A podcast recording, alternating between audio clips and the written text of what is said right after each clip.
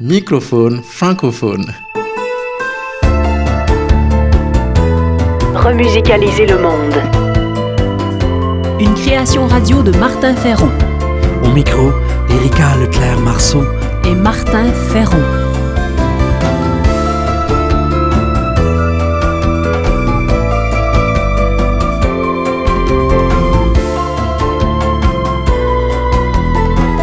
Le fil rouge de ce numéro, apprivoiser le vent. Remusicaliser le monde. Création, Sens travail social, intendance, nature. par Martin Ferron. Croire, malgré le doute et la peur qui montent en soi. Garder espoir, avancer pieds sans rien voir. Suspendu entre le vide et l'au-delà. N'attends pas que le jour naisse ou que tes pas se figent dans la détresse. Envole-toi, dans la tourmente on peut voler, même avec une aile blessée. Apprivoise un peu le vent, dans la tourmente on peut voler, même avec une aile blessée. Si on apprivoise un peu le vent, vivre chaque jour comme un instant d'éternité.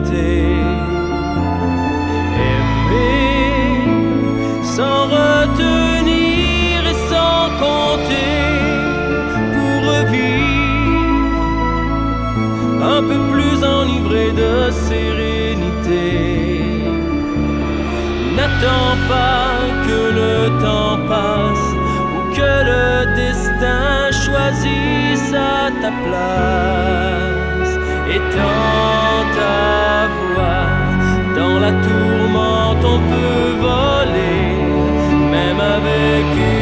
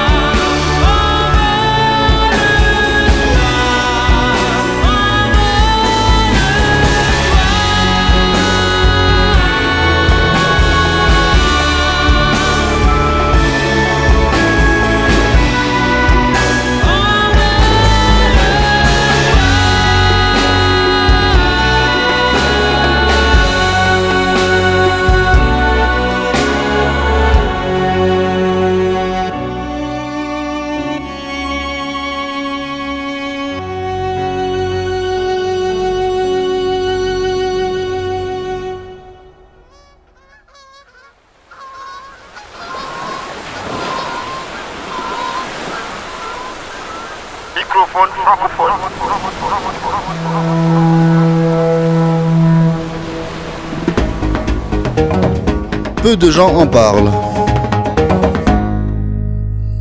La protection et la restauration des environnements nocturnes est une pratique encore naissante, mais appelée à se généraliser dans les prochaines années. Nous prenons de plus en plus conscience de l'impact négatif des éclairages artificiels sur la santé et la nature. Le vivant s'est construit sur le rythme jour-nuit. Aujourd'hui, 80% de la planète est touchée par la pollution lumineuse issue des éclairages, des écrans et des illuminations diverses. La pollution lumineuse dérègle nos horloges biologiques et affecte nos sommeils. Au-delà du manque d'obscurité qui nuit au sommeil, les lumières artificielles troublent également la création de la mélatonine, essentielle à un sommeil réparateur. On sait maintenant que des taux de mélatonine bas, un mauvais sommeil ou le fait d'être éveillé la nuit favorisent le cancer, le diabète, le surpoids et les problèmes de santé mentale. De plus, plusieurs études ont montré l'impact négatif de la lumière bleue de nos écrans et lumière LED sur nos sommeils et nos vues. Suivre le rythme naturel jour-nuit et réduire les lumières artificielles est bon pour la santé, mais aussi pour la pérennité du monde. Le suréclairage est une cause majeure de la réduction dramatique des insectes et des pollinisateurs, comme les abeilles. Les insectes représentent l'alimentation de base d'un grand nombre d'animaux et les pollinisateurs sont vitaux à l'humanité. Les céréales, les légumineuses, les fruits et légumes ont tous besoin des insectes pollinisateurs pour se développer.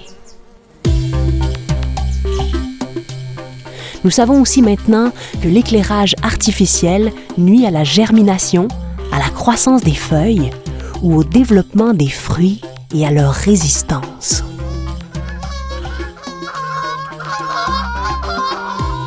Par ailleurs, un grand nombre d'animaux sont affectés par la pollution lumineuse, notamment les oiseaux migrateurs. Deux tiers d'entre eux migrent de nuit. Leur sens de l'orientation est basé sur la vision, les champs magnétiques et les étoiles. Or, l'éclairage artificiel perturbe fortement cette faculté exceptionnelle. Les scientifiques estiment que 100 millions d'oiseaux en migration sont tués chaque année juste aux États-Unis, lors de collisions avec des bâtiments éclairés.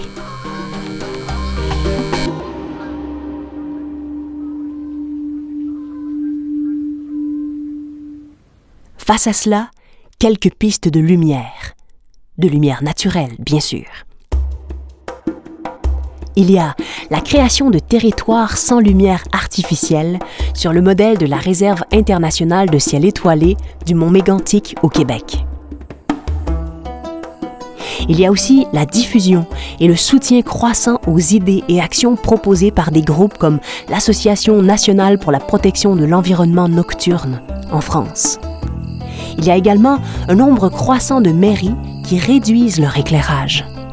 La loi en France exige depuis peu l'extinction obligatoire pour les stationnements, les parcs, les vitrines, les bureaux ou chantiers notamment de plus en plus de voix s'élèvent pour forcer les industriels à produire des technologies vraiment pérennes, ce qui n'est pas le cas avec les LED actuellement. Finalement, un nombre croissant de personnes réduisent volontairement leur pollution lumineuse et l'utilisation d'écrans dans une démarche faite à la fois de sobriété, d'économie et de sens. Et si on éteignait la lumière pour trouver la lumière? Et si on éteignait pour que le ciel nous raconte des histoires?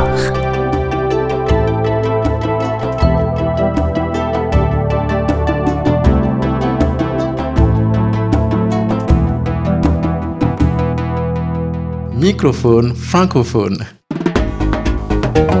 Initiative inspirante. espoir quand, malgré les drames en Haïti, un jardin botanique d'envergure se développe depuis plus de 15 ans. Le jardin botanique des Cailles est notamment un lieu de recherche sur les plantes médicinales et sur les plantes destinées à l'horticulture.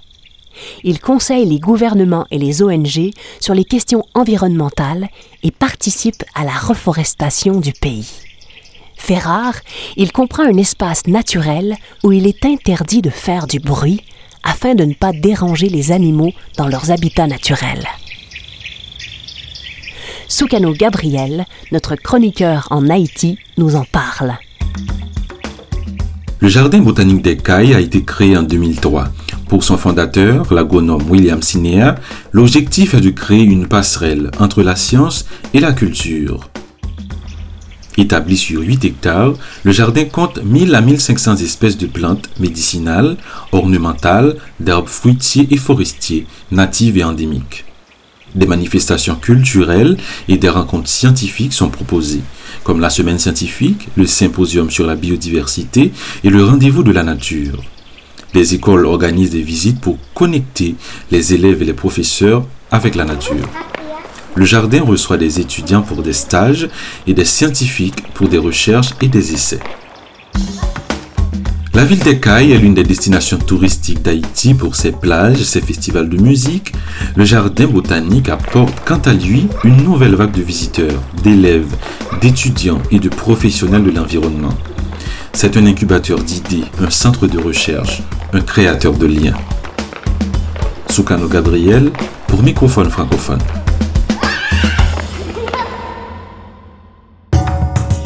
Culture de sens.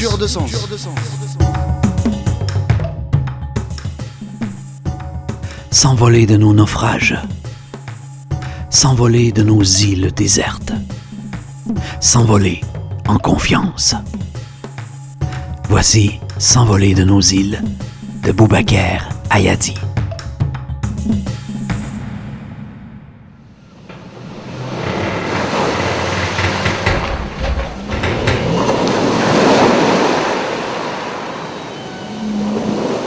Le seul survivant d'un naufrage a été emporté par les vagues sur une petite île déserte.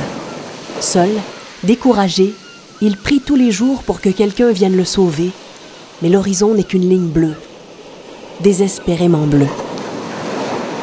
Pour ne pas mourir de faim, l'homme chasse. Pour se mettre à l'abri, il décide de construire une hutte à l'aide de longues feuilles de bananier séchées. Après des semaines de travail assidu, son abri de fortune tient à peu près debout. Fier de son ouvrage, il part à la chasse.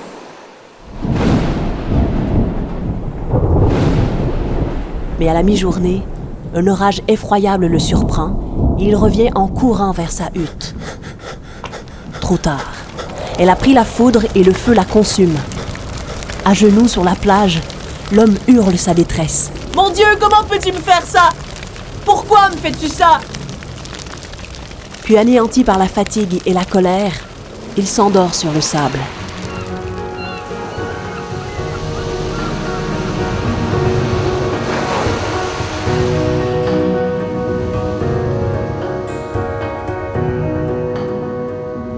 Très tôt, le lendemain matin, il est réveillé par un bruit sourd.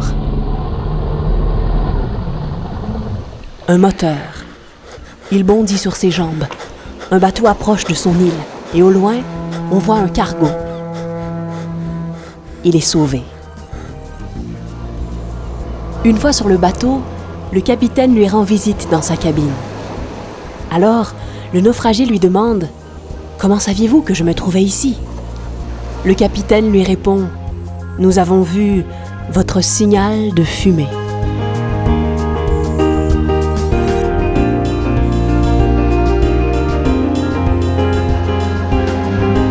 C'était Microphone francophone, une émission écrite, composée et créée par Martin Ferron. Merci aux productions SEM, à la région Auvergne-Rhône-Alpes et à la Fondation Beati pour leur soutien financier.